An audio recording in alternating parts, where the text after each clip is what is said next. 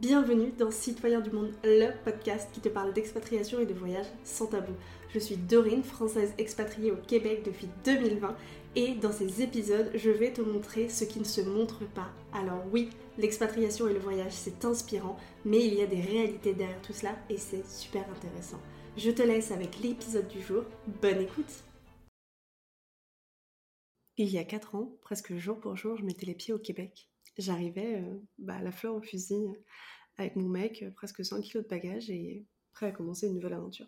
Et euh, la naïveté de l'arrivée, elle a vite fait, enfin, elle est vite passée et elle est vite fait place à la gestion de crise, à l'adaptation et tout ça, ça m'a permis de grandir. Aujourd'hui, j'ai envie de faire le point parce que ça fait quand même 4 ans, une grosse parenthèse de vie euh, qui ont été marquées par une pandémie, par des galères, par beaucoup d'émotions. Et j'ai envie de faire mon bilan de ce que j'ai tiré de ces 4 années d'expatriation. J'ai une première partie sur euh, tout en positif qui ont euh, lieu quand on s'expatrie, les points négatifs un petit peu qui existent et qu'on ne parle pas toujours, et euh, je terminerai par mes trois plus beaux souvenirs euh, que j'ai vécu ici. Alors, euh, les points positifs. La nouveauté, c'est la première chose qui me vient en tête. L'avantage de débarquer sur un nouveau continent, c'est que tout est nouveau. Euh, trouver le bureau, euh, trouver le bureau de poste, faire euh, découvrir son quartier, tout ça c'est nouveau et c'est hyper stimulant. Lorsqu'on est arrivé, on est allé vivre à Bois-Châtel. c'est un petit patelin près de Québec, à côté d'une immense chute d'eau qui s'appelle, enfin des chutes d'eau de Montmorency. Et c'était hyper, c'était vraiment hyper mignon. C'était proche de Québec avec les transports et c'était vraiment le cliché de l'appart avec la terrasse en bois qui donnait une vue de ouf sur le fleuve Saint-Laurent les deux premières années, l'année du PVT, ça a été beaucoup de nouveautés malgré la pandémie. et c'était juste génial. Pour la première fois de ma vie, j'ai fait du camping, j'ai refait beaucoup de randonnées, j'ai fait deux road trips en Gaspésie, de l'escalade de glace. c'était juste fou et tout était nouveau, tout était à découvrir dans un contexte de pandémie, donc c'était encore plus encore plus différent que ce qu'on imaginait. Euh, le deuxième point positif, c'est vraiment euh, les possibilités. Euh, partir de la France pour tout recommencer, pour tout, ou plutôt pour tout commencer, parce qu'en fait, j'étais quand même assez jeune en partant. C'était en fait un point de départ pour beaucoup de choses. Tu peux tout recommencer en fait quand tu pars de quand tu pars dans un autre pays, tu peux tout recommencer, tu peux changer ton job, changer de métier, prendre de nouvelles choses, effacer un peu le passé si tu en as envie. Et pour moi, ça aussi été un moyen de me lancer à mon compte, de m'éloigner de souvenirs pas forcément toujours faciles à vivre et de certaines relations qui n'étaient pas forcément bonnes pour moi. Il faut aussi dire que le fait de quitter son pays pour tout recommencer, c'est aussi une certaine forme de fuite. Je suis pas du tout contre le fait de fuir parce que j'estime que quand t'es pas bien dans un endroit ou quand tu as des attaches qui sont moins bonnes ou quand ça te rappelle de mauvais souvenirs, je vois pas pourquoi il faudrait tout le temps les combattre.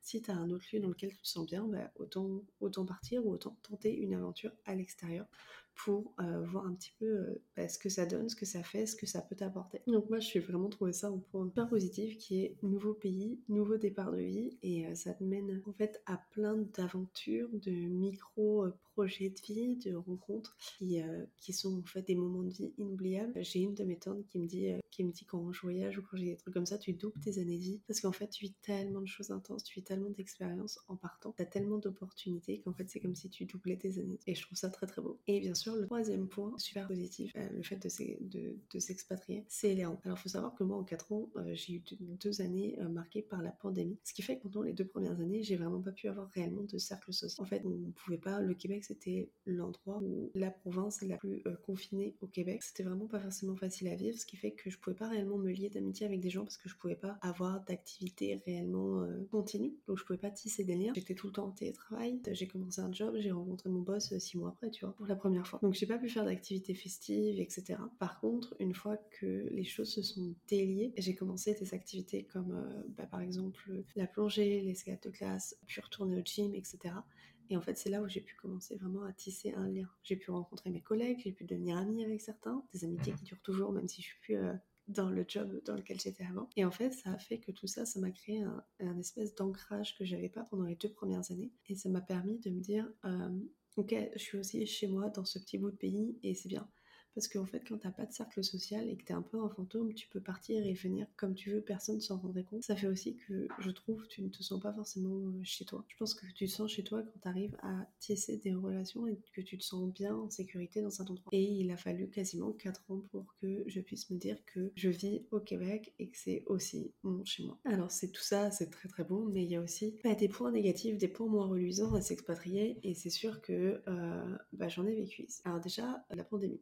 C'est pas un problème d'expatriation, mais ça a posé un problème dans mon expatriation. Euh, c'est un énorme frein à euh, l'insertion entre guillemets sociale, à l'adaptation dans un nouveau pays. Donc c'est de la faute de personne s'il y a eu cette foutue pandémie, mais il faut dire que je suis vraiment pas partie au meilleur moment. Et euh, comme le Québec, je te disais, était la province la plus stricte, ça a mis vraiment beaucoup de temps à ce que je puisse avoir un cercle social. Sauf que je suis une personne qui, globalement, même si je choisis vraiment les gens avec qui je suis, je suis pas une extravertie de fou mais euh, j'ai quand même besoin d'avoir un cercle social, de pouvoir discuter, de pouvoir aller boire un café avec une amie, de pouvoir euh, sortir euh, avec des gens de temps en temps. Et donc ne pas avoir de cercle social, ça m'a vraiment impacté. Et je m'en suis pas rendu compte tout de suite, mais 2023, j'étais en expédition avec des Québécois. Et à la fin de cette expédition, je me suis rendu compte à quel point même si les trois semaines avaient été dures pour plein de raisons. En fait, le fait de me retrouver entourée, d'avoir des gens qui faisaient attention à moi, qui étaient attentionnés, des, moments de rire, des moments de vie, tout ça avait vraiment, entre guillemets, nourri et je sentais que j'en avais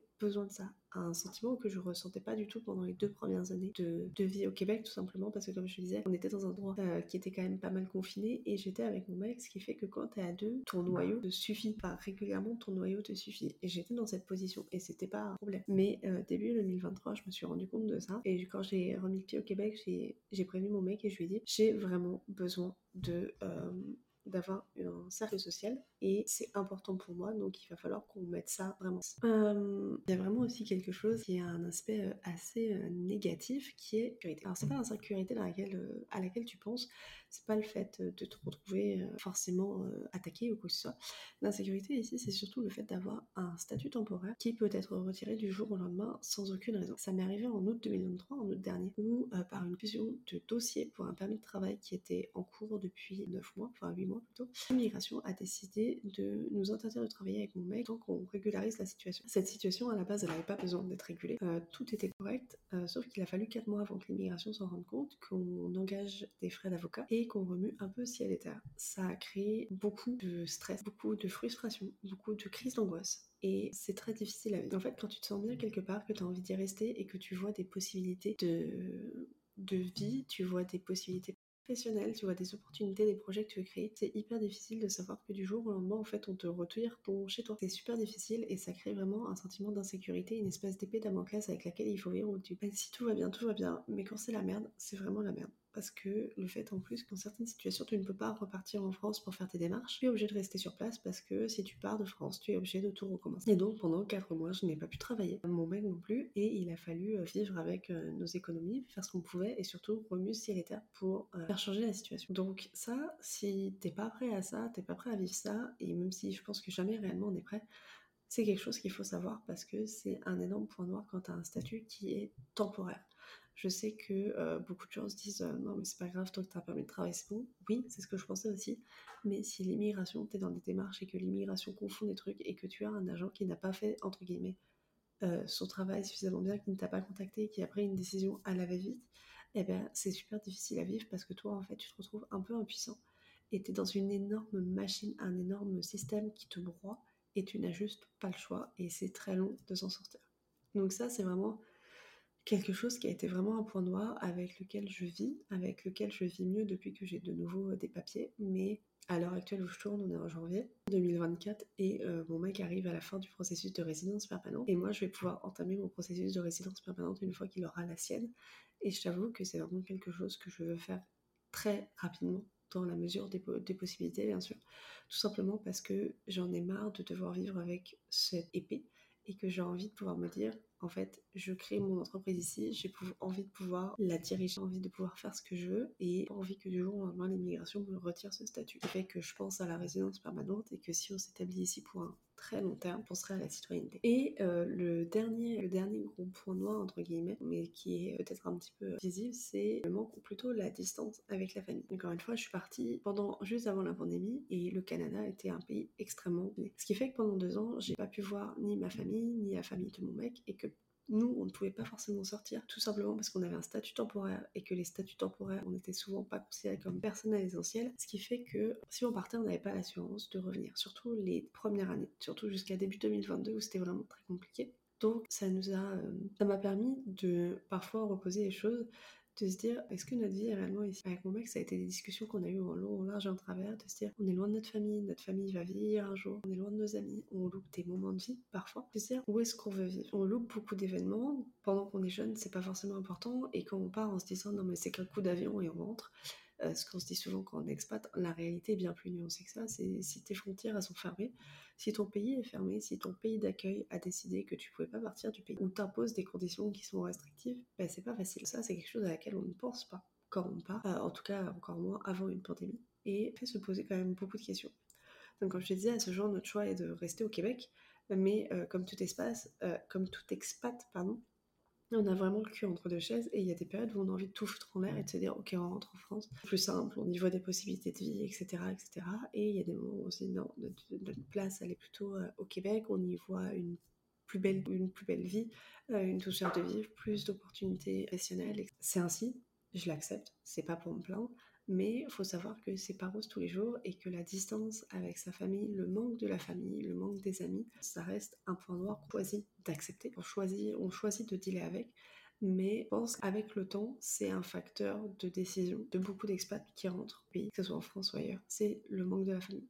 Donc reste à savoir si ça sera le cas pour nous aussi, mais c'est une possibilité que un jour on avance et on se réinstalle euh, dans le même pays que notre famille, pas forcément proche de notre famille, mais au moins dans le même pays. Et ça, c'est une possibilité. Euh, après tout ça, quels euh, ont été mes plus beaux moments au Québec? Parce fait, 4 ans, il s'est passé énormément de choses. J'ai vécu beaucoup, beaucoup, beaucoup d'expériences ici et j'avais envie de tirer les trois plus beaux moments ou les trois choses qui sont les plus importantes en fait pour moi, les, les highlights de ces, de ces années d'expatriation. La troisième chose qui pour moi fait partie des plus beaux au Québec, c'est un truc qui est tout bête. Euh, c'est le fait de sentir chez soi. En fait, quand tu passes le stade de la découverte et que tu t'en quelque part et que tu poses tes valises, je trouve qu'il y a un moment de déclic où tu te sens chez toi.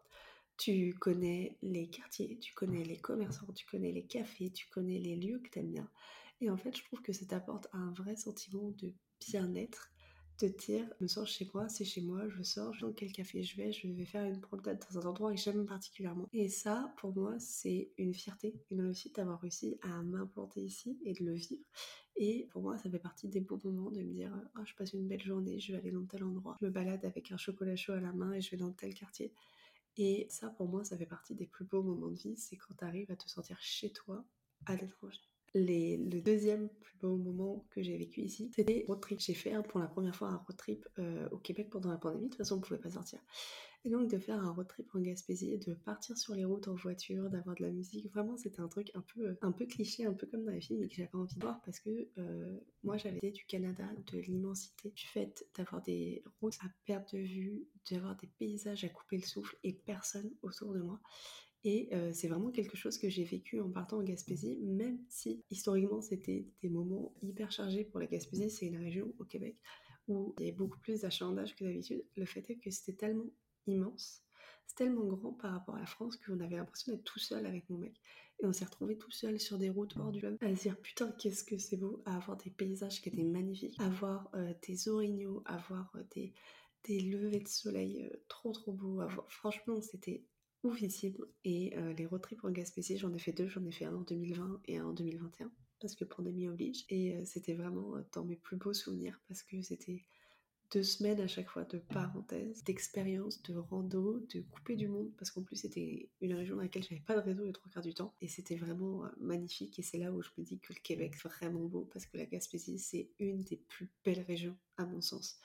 Euh, du Québec. Et enfin, euh, le tout premier, le beau moment que j'ai jamais vécu ici, c'est mon réveil au, son des baleines. En fait, il y a un, endroit, enfin, le fleuve Saint-Laurent accueille des baleines. On était dans, un, dans une certaine partie du fleuve, à Tadoussac, précisément au haut de Bergerotte. Il y a un endroit que j'aime particulièrement, je pense que c'est mon endroit préféré au Québec, qui s'appelle le camping Mère des Cotours. Et en fait, c'est un camping dans lequel. Alors, c'est pas la notion de camping comme en France, loin de là. Là, on parle d'un truc beaucoup plus route. C'est un endroit sur lequel tu peux camper sur euh, des plateformes vraiment au pied du fleuve. T'es sur les roches qui, qui longent le fleuve. Et en fait, tu plantes ta tente et il y a des baleines. Et c'est juste oufissime parce qu'en fait, les baleines passent juste devant toi. Et en fait, elles sont dans leur habitat naturel et t'es juste spectateur d'un si beau spectacle. Et j'y suis allée euh, plusieurs fois et j'y retournerai en 2024. Et en fait, j'ai pu euh, un matin sortir de la tente tôt pour aller admirer le lever de soleil. Il se trouve qu'il n'y avait pas de lever de soleil, vraiment. C'était juste de la brume. Et j'entendais un, gros, euh, un gros bateau au loin. Et j'entendais juste le bateau qui faisait des, des sons pour, pour prévenir de sa présence et les baleines. Et c'était ça pendant 20 minutes. Et il y avait juste le silence autour de moi et j'entendais juste des pshhh de baleines. Et je me disais, elles sont où Je les vois pas.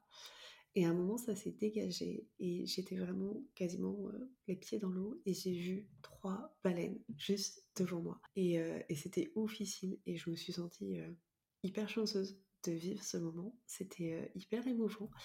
Et ça, ça fait partie de... Enfin, c'est mon plus beau moment ici, même s'il y en a plein d'autres je me suis retrouvée seule au monde avec des baleines quasiment à mes pieds. Et, euh, ça, bah, ça, ça vaut tout l'or du monde. Pour conclure un peu cet épisode, j'ai beaucoup grandi en 4 ans. J'ai redécouvert et l'importance de la famille et de mon entourage. Quand je suis partie, je venais de perdre mon papa. Euh, et c'était vraiment pas facile et j'ai un peu fui tout ça. Et bah, en fait, ces 4 ans m'ont permis de faire aussi le tri, de voir ce qui comptait pour moi, de me rendre compte que euh, même si on est loin des fois, euh, des amitiés restent, les liens avec la famille peuvent même devenir plus forts. Euh, l'importance aussi de l'entourage dans mon cercle social au quotidien, c'est vraiment quelque chose que j'ai vraiment, dont j'ai vraiment pris conscience ici. Et ces quatre années, ça a été des années de responsabilisation, de prise en main de soi, de ses décisions, parce que quand tu es à l'autre bout du monde, tu dois tout gérer toi-même. Et c'est pour le meilleur et pour le pire. Et ça te fait euh, vraiment grandir. Et ce qui est sûr, c'est que si c'était à refaire, je le referais euh, complètement euh, mille fois. C'est quelque chose vraiment que si, si je peux le recommander à quelqu'un, vraiment je le ferais. Parce que ça, c'est des choses que tu ne vivras pas en étant dans ton pays. C'est des choses qui te font grandir de la manière complètement différente et c'est une belle expérience à vivre. Voilà, c'est tout pour moi pour aujourd'hui. J'espère que cet épisode t'a plu. Bonne consigne, c'est plus. Tu me mets, tu me mets un coucou dans les commentaires, tu me poses des questions si tu as envie et je te retrouve mercredi prochain. Cet épisode t'a plu Alors mets-lui une note 5 étoiles dans ta plateforme de podcast favorite et mets-moi un commentaire. Sur ce, je te retrouve très vite. Salut